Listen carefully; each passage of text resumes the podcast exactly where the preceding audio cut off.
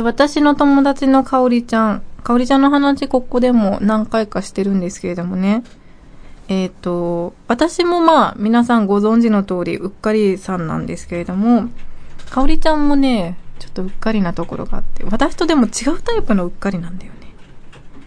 かおりちゃんね、これで何回目だろう？なんか3回目か4回目ぐらいなんだけれども、iPhone を水没させて、そう、洗面所で落としたとかって言って、ねで、iPhone って結構さ、修理するの大変じゃないですか。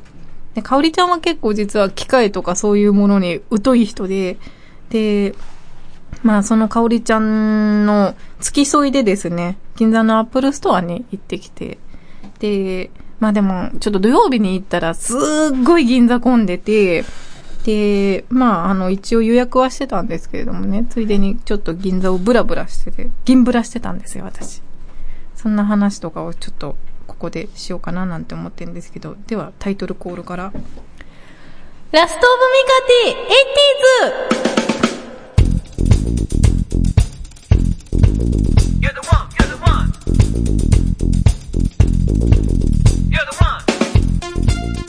この番組は株式会社アルファの制作でお送りします。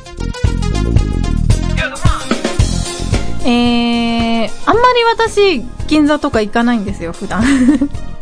あんまり、あの、アップルストアはね、あの、特に、あれかな、関東の中のアップルストアだったら私一番、銀座のアップルストアが好きだから、そう、アップルストアめがけていくことはよくあるんだけれども、銀座でお洋服見るとかさ、あの、ウィンドウショッピングするとか、銀座でお茶するっていうことが今まであんまりなくってね、まあ、学生時代はねあの銀座の画廊とかちょっと絵を見によく行ったりはしてたんだけれども。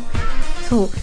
でかおりちゃんが寄りたいところあるっていうんでいろいろかおりちゃん趣味のあのお洋服のお店とかお高いお店とかいろんなブランドのこう化粧品のところとか行ったりなんだりしててね。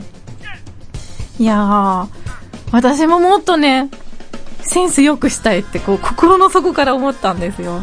私もなんかちょっとあの、なんだろうな、いい格好したいなって。割とね、今まで私ね、ちょっと、なんだろう、コストパフォーマンスの良い洋服を 選んできたというのかな。結構無難な格好をしてきちゃってたんだよね。でも、かおりちゃんはなんかこう、あのー、すごいおしゃれなんだよね、かおりちゃん。あのー、なんかね、単品で見たらね、えーって思うようなものをこう、うまく取り入れるっていうのかな。あの、パンチの効いたものを。でもね、すごく綺麗にまとまっててね、そう。ね、で、どうやったらね、洋服のセンスって良くなるの？ってかおりちゃんに聞いて、うーんって悩まれた後に、そしたら、今まで行ってた、あの、お店に逆に行っちゃいけないっていう縛りにしたらって。今まで買ってたようなお店行くとまた同じような趣味になるから、あの、もう絶対自分が今まで行かなかったようなところにわざと行ってみる。買わなくてもいいから試着だけしたらとかってアドバイスをもらえて、わかったって。でもね、ほんとね、なんか何を選んでいいかわかんないし、何がいいのかもよくわかんなくて、うん、すごく悩んだんだけど、とりあえず、とりあえず私はじゃあちょっとね、お姉さん犬を目指そうかなって思ったのね。それで、あの、最近ちょっとね、お姉さんな格好を、こう、取り入れてみてるんですよね。あの、そう、ちょっとひらひらで膝丈のスカートとか履いたり、ジャケット着てみたりとかしちゃって。そしたら会社の人も、あいみがでなんか服の雰囲気最近変わったよねって言われて、え、わかります？とか言っちゃったりして。で、あの、なんかパンストとか最近履いてるよねって、うん、そうなんですよ、ったら。ミカティパンスト破るの得意そうだよねって。なんかすごいそれ私が変態みたいじゃないですかって。いや、あの、確かにまあ、ミカティね、パンストこう伝染させるの得意ですけど、何もないとことかでつまずいて、あ、またやっちゃった、みたいなこと多いですけれども。なんかすごい、パンスト破るフェチみたいな風に言われて。まあまあまあ。ね、あの、ほら自分が変わると周りが変わるとかって言うじゃないですか。だからこう、私もこうやって格好変わったから、なんかいろんなものが、環境がよく変わっていけばいいなぁなんて思っています。そんなラストオブミカティエイティーズ、多分今日は7回目かな。えー、今週も最後まで聞いてってください。パーソナリティの島岡です。塩田です。えーこの番組はですね、うんうん俺らと言っておりますが、はいはいまあ、主に彼にとって聞かれ損なことをどんどん垂れ流していきたいと思あ、っております。彼って僕かな？はいもしかして。うん。そうですね。僕が本気になれば、ものの数秒で君はもう東京にいられなくて、あー痛いまだもうちょっと痛いけど、時間を見れなかったぞ、俺。測らなあかんからね。俺ら聞かれ損毎週月曜日配信 Try to the next stage.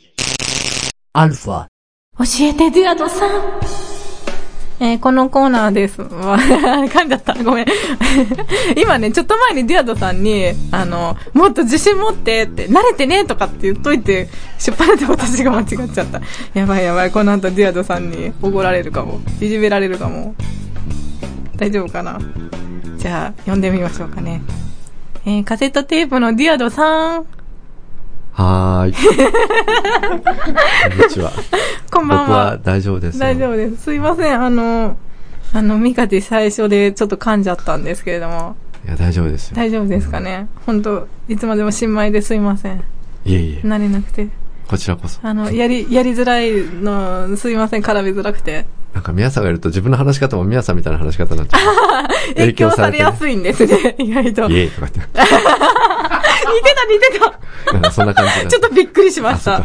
あー 似てるんですかねどうでしょうね。うんうんなんか、いい、いえ。いやいやいや、もう、皆さんやりますね、そういえば。癖なのかな いつも時間が押すからちょっと。あ、はいはいはいはい。すいません、すいません。巻いて巻いてね。巻いて巻いてねはい今日は何の話してくれるんですか？はい。今日は、はい。80年代の特撮ヒーロー事情おおです。で、なんかすごい大きく出てますけど、そんなに大きく、大きな話じゃないですけどね。まあ、特撮ヒーロー事情です。で、いいですねうん。メティさんなんか、はい特撮ヒーローで思い出に残ってる。ありえー、私は、あのー結構特撮もの好きでですね、好きでですねって変だな、日本語は。あの、まあ、ウルトラシリーズは結構、結構見てますね。あのーちなみに一番好きなのは私初代なんですけれども、ああ、初代。初代が一番好きですね。まあ、うん。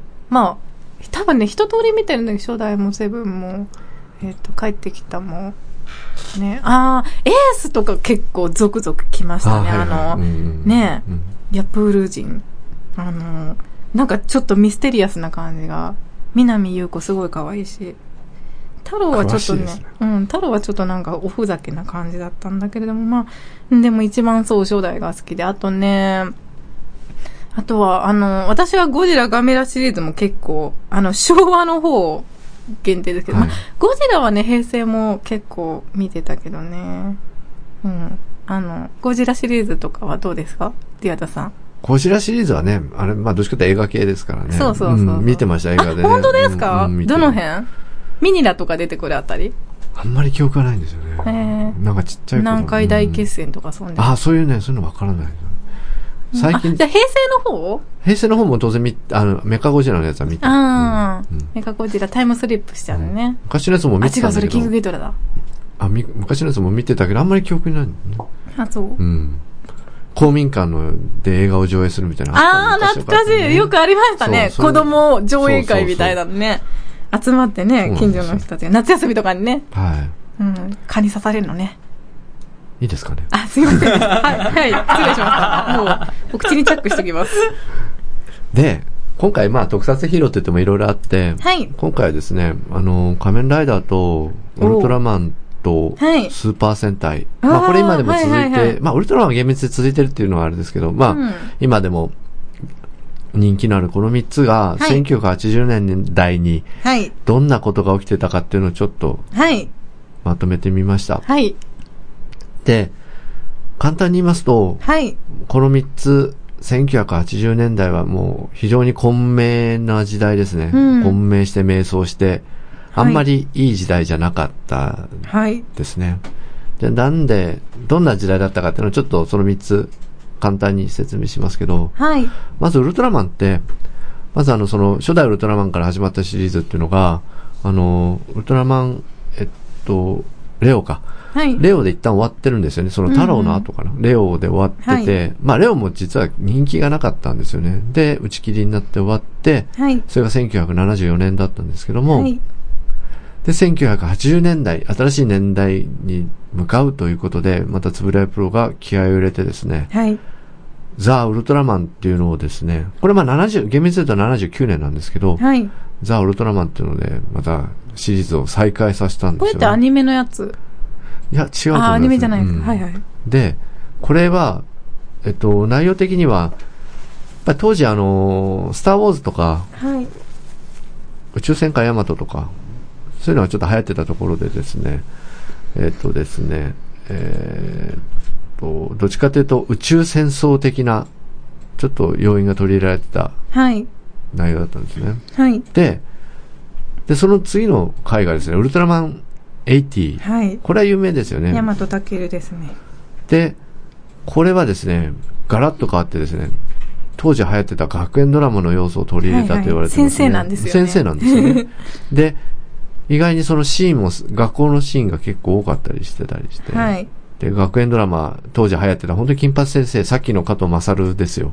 真っ只中の頃の、で、まあ、若干そういう人間ドラマみたいなのがはいはい盛り込まれてたんですが、まあ残念ながらその二つとも、いまいち成功とは言えずにですね、まあ、その二作で終わってしまって、またウルトラマンがテレビシリーズで始まるのはそのから16年後のティガっていう、あれですね、V6 の中野さんがやってたんですよね。そうですね。までつ、まあなかったんですよね。でも結構80年代再放送多かったですよね。再放送も多かったし、なんかスピンオフじゃないけど、ウルトラセブンのリメイクとか、なんかいろいろちょこちょこやってたみたいなんですけど、テレビシリーズで新しいのをやってたのはもう、その二つで80年代はもう挫折というか、思考、うん、うん。迷走してたね、暗黒の時代が。ねはい。で、で、仮面ライダーなんですけど、はいこれも、まあ、1号ライダーから続いてですね、仮面ライダーストロンガーですね。うんストロンガーで一通りの区切りがついて、やっぱり一旦終わってるんですよ。はい。で、それも75年に終わって、で、また80年代を迎えるにあたって、スカイライダーっていうのが、えっと、始まったんですけど、はい。これはですね、あの、まあ、ウルトラマンはいろんな要因を、こう、流行ってる要因を取り入れたんですけど、うんスカイライダーはどっちかというと原点回帰で、はい。どっちかというと初代1号を意識して、うんうんまあ、シンプルな怪獣、シンプルな戦い、まあ、シンプルなストーリーみたいなところをちょっと原点回帰みたいなのがあって、はい。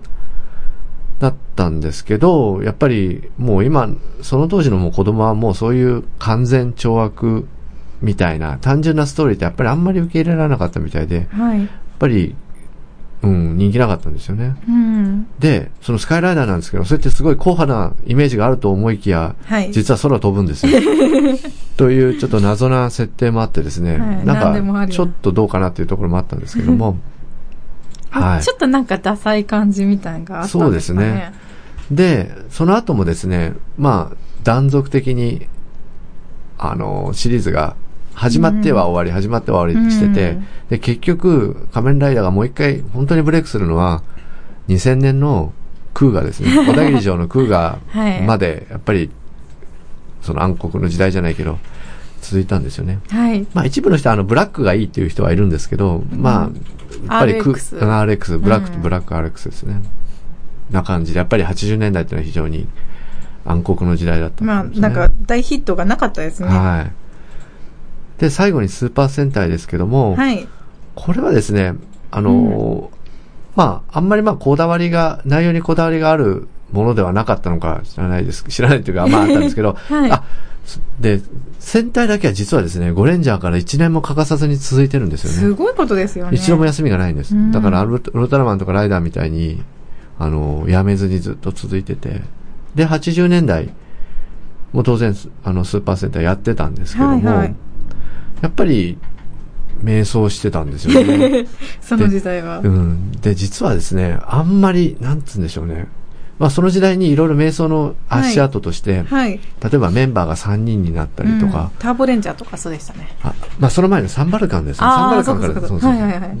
で、その時に女性がいなくなったりとか、うんで、まただんだん時代が近、ね、今に近づいてくると、今度は女性が増えたりとかですね。そうですねしてたりんですけど、実はですね、何の努力というか、もうしてないんですよね、80あ、年代。手こ入れとかもうん特にせず、そういう、そういう、ちょっと小手先変えてるぐらいで、うん、そうかですから。昔もうマンネリの代名詞だったんですよね またスーパー戦隊1年始ままったみたいなね。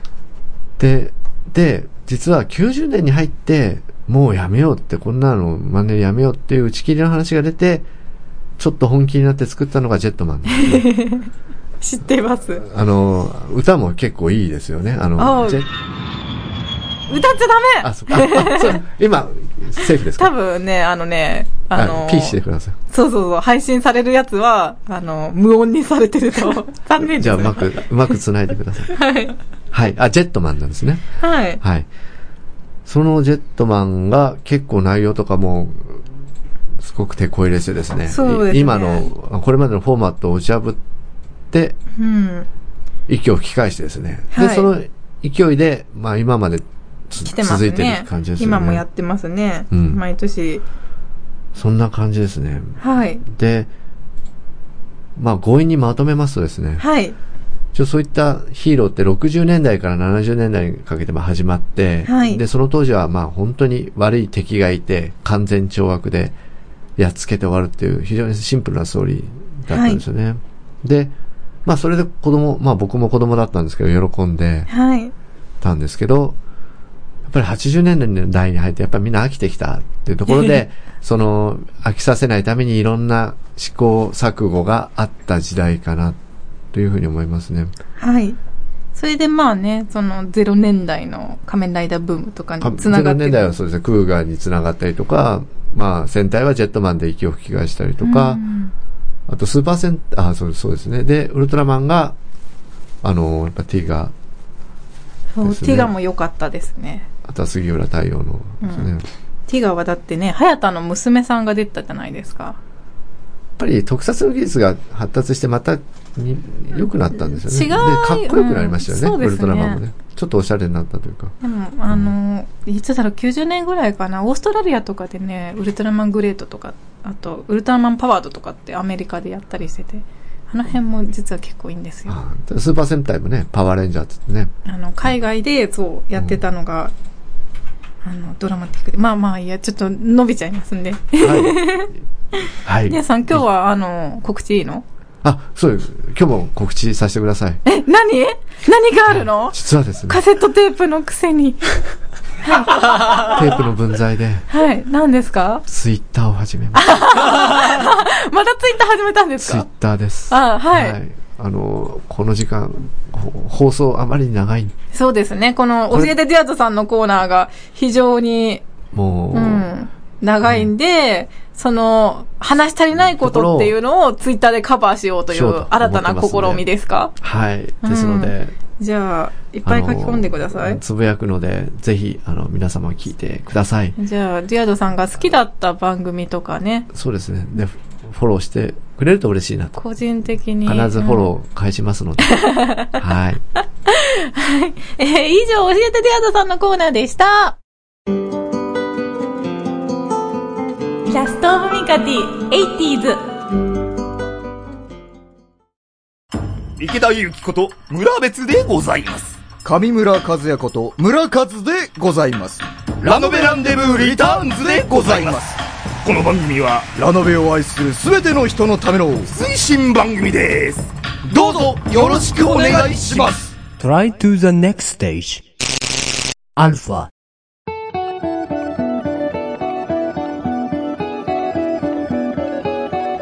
ラストオブミカティ、80s。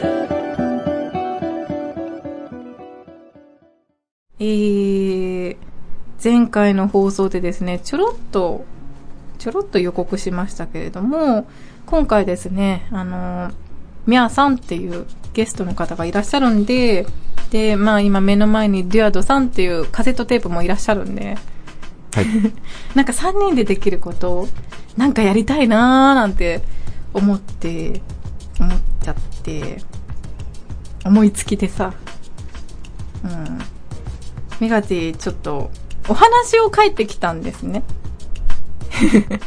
目の前で今ね、こう、神妙な顔をして二人が台本をまじまじと見ているけれども。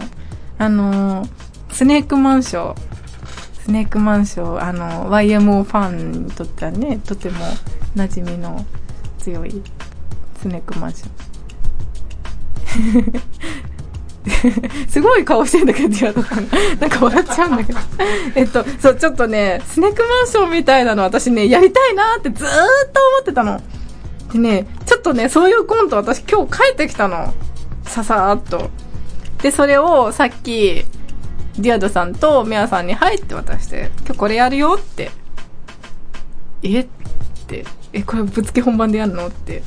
やるよ大丈夫？ぶつけ本番ですよ。本当にぶつけ本番本ですよ、ね。当にぶつけ本番だよね。一回も合わせてないよね。大丈夫かな？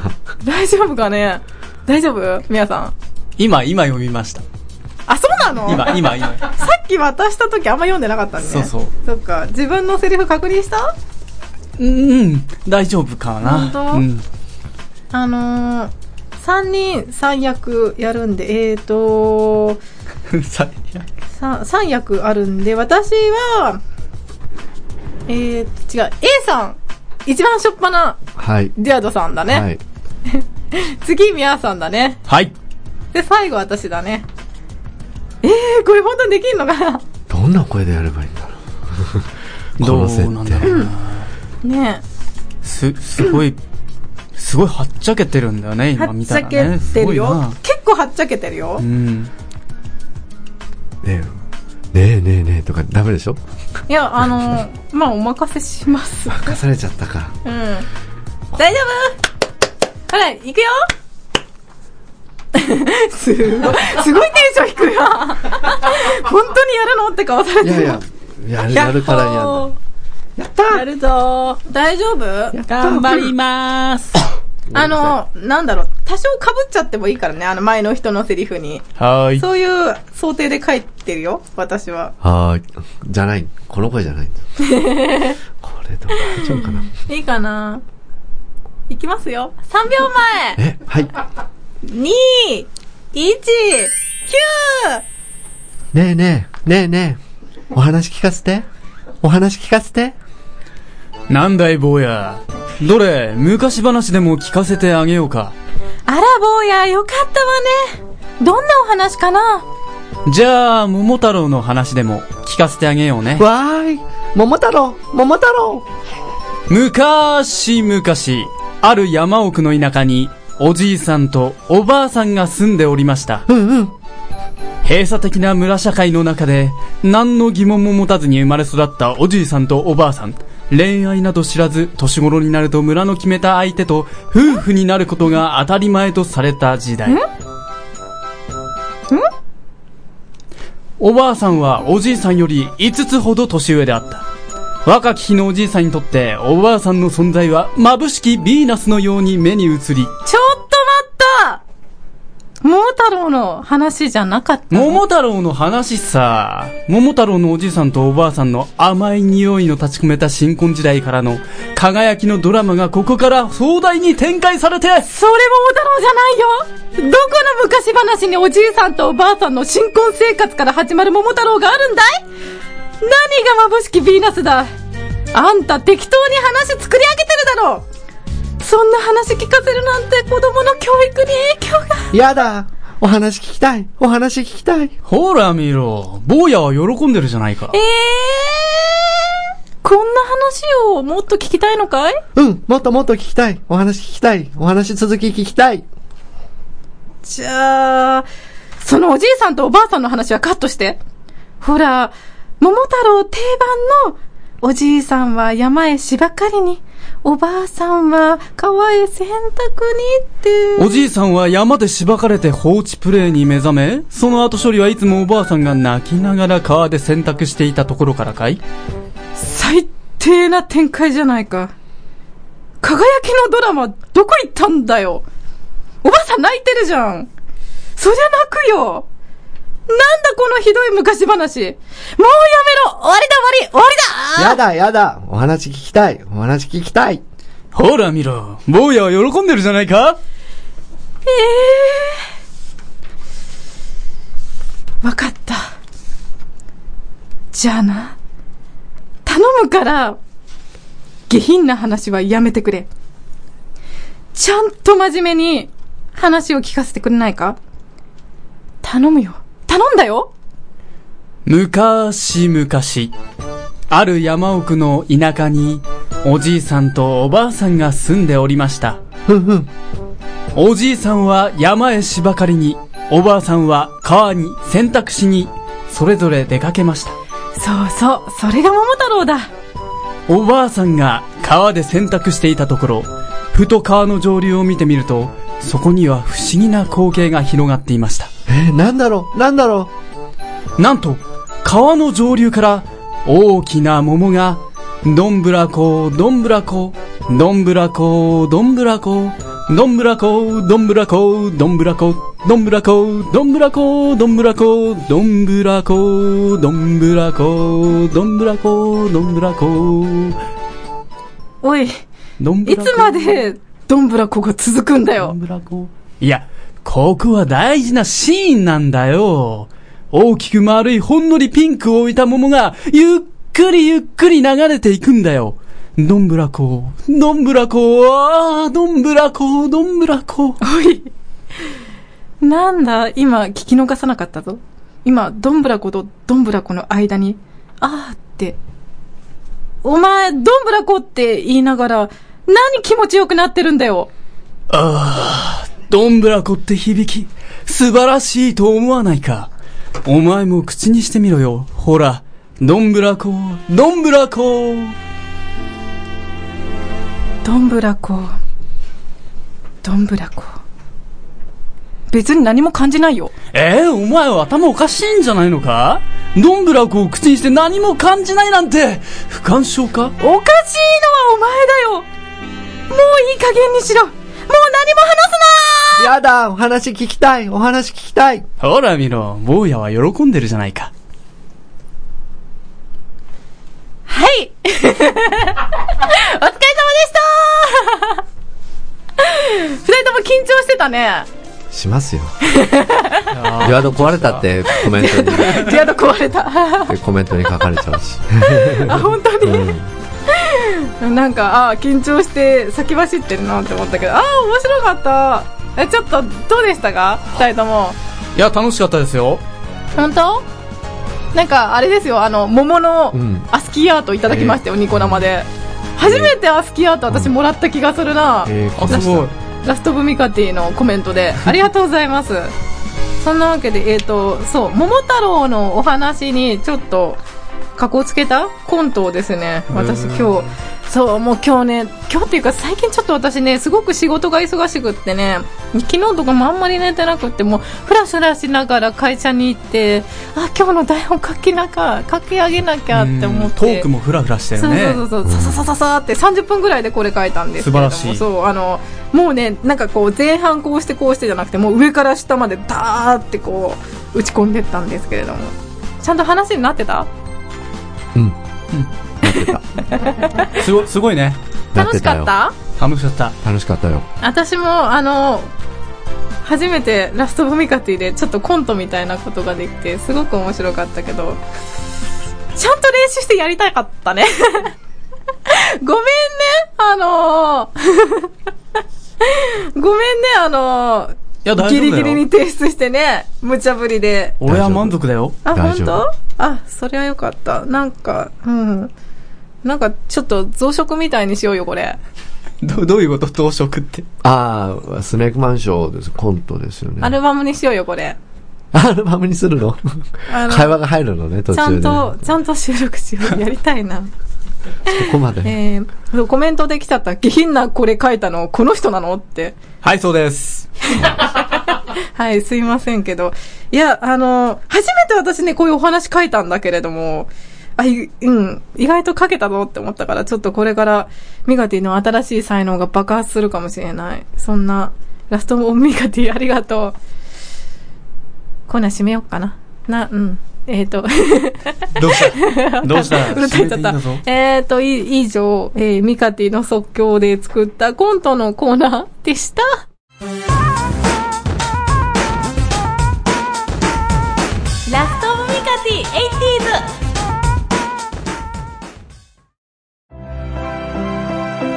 素敵な恋愛は大人の人生を変える。ロミレー泉のゼロ学恋愛ホスピタル。運命分析学による5分間の恋愛トーク。恋人夫婦片思い。募集中の方どんどん楽しい恋をしてくださいね。ロミレーがお手伝いします。人生楽しく生きましょう。各週日曜日ポッドキャストで配信中。Try to the next stage. Alpha.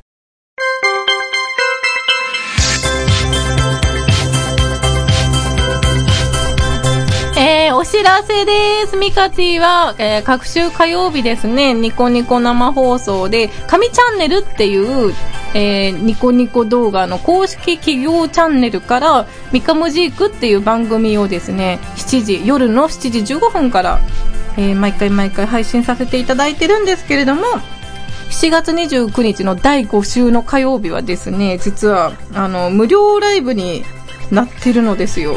えー、場所はですね、秋葉原の上タワーというところで、そう、ミカティが、ミカティとですね、あと、WOK さんっていう、あの、アイドルグループ。でも本人たちはアイドルじゃないって言ってるから、なんて言っていいのかわからないけど、あの、アイドル界の面汚しって自分たちでこう、自称されてましたけれどもね、あの、すごくあの、面白くってエンターテイナーなアイドルグループさんなんですけれども、そ,、の、私、ミカティと WOK さんの、えー、無料ライブやっちゃいます。時間がですね、まだ決まってなくって、えっ、と、多分ね、でも8時ぐらいからだと思うんだけどね。もしかしたらゲストも来るかもしれないですね。そうですね。なんかゲストは、まだ確定じゃないけれども、アニドルさんとかっていう噂を聞いたような、聞いてないような。えっと、その詳細とか時間とかいろいろはですね、決まり次第、ミカティのブログやメルマガ、それからツイッターで流してますので、ぜひぜひフォローをお願いしたいと思います。ちゃんとあれですよ、あの、デュアドさんなんか、こう、ツイッターをしっかり告知してたけれども、デュアドさんだけじゃなくて、ミカティのフォローもぜひぜひお願いしますね。フォローお願いします。というわけでですね、えっ、と、ラストオブミカティ第、今日は7回目か。7回目もエンディングですけれども、お疲れ様の時間ですけれども、皆さんどうもありがとうございました。いえいえ、どういたしまして。どうでしたか？いや、楽しかったですよ。生デュアドさんとか入ってらっしゃって。もちろんそっちに決まってるじゃないですか。ありがとうございます。本当にもういい声聞けた。聞け聞けてね。噛んじゃった。噛んじゃうよ、はいはい。なんか、もう褒め合って終わっちゃいました。って終わっちゃいましたね。そうそうそう。うん。みやさんはその声はどうやって練習したの？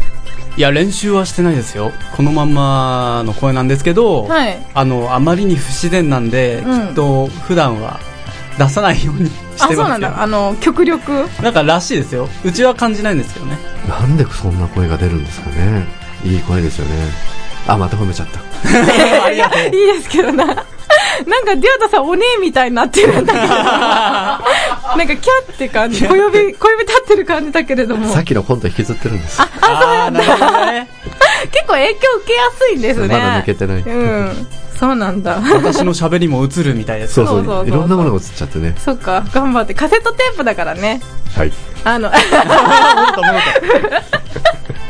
セットテープってさ、ほら、あの、なんだろう、録音した上でもう一回重ねて録音してもさ、微妙に前のがちっちゃくね、聞こえたりするから、影響を受けやすいっていうのはその辺の由来だったんですね。さすが。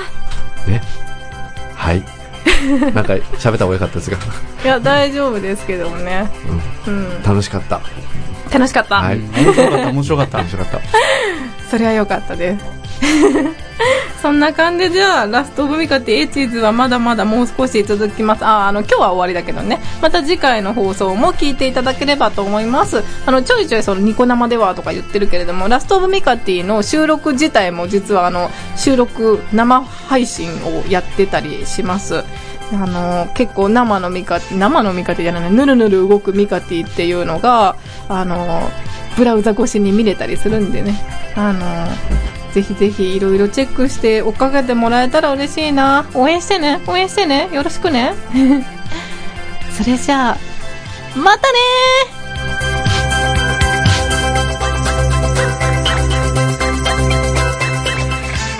この番組は株式会社アルファの制作でお送りしました。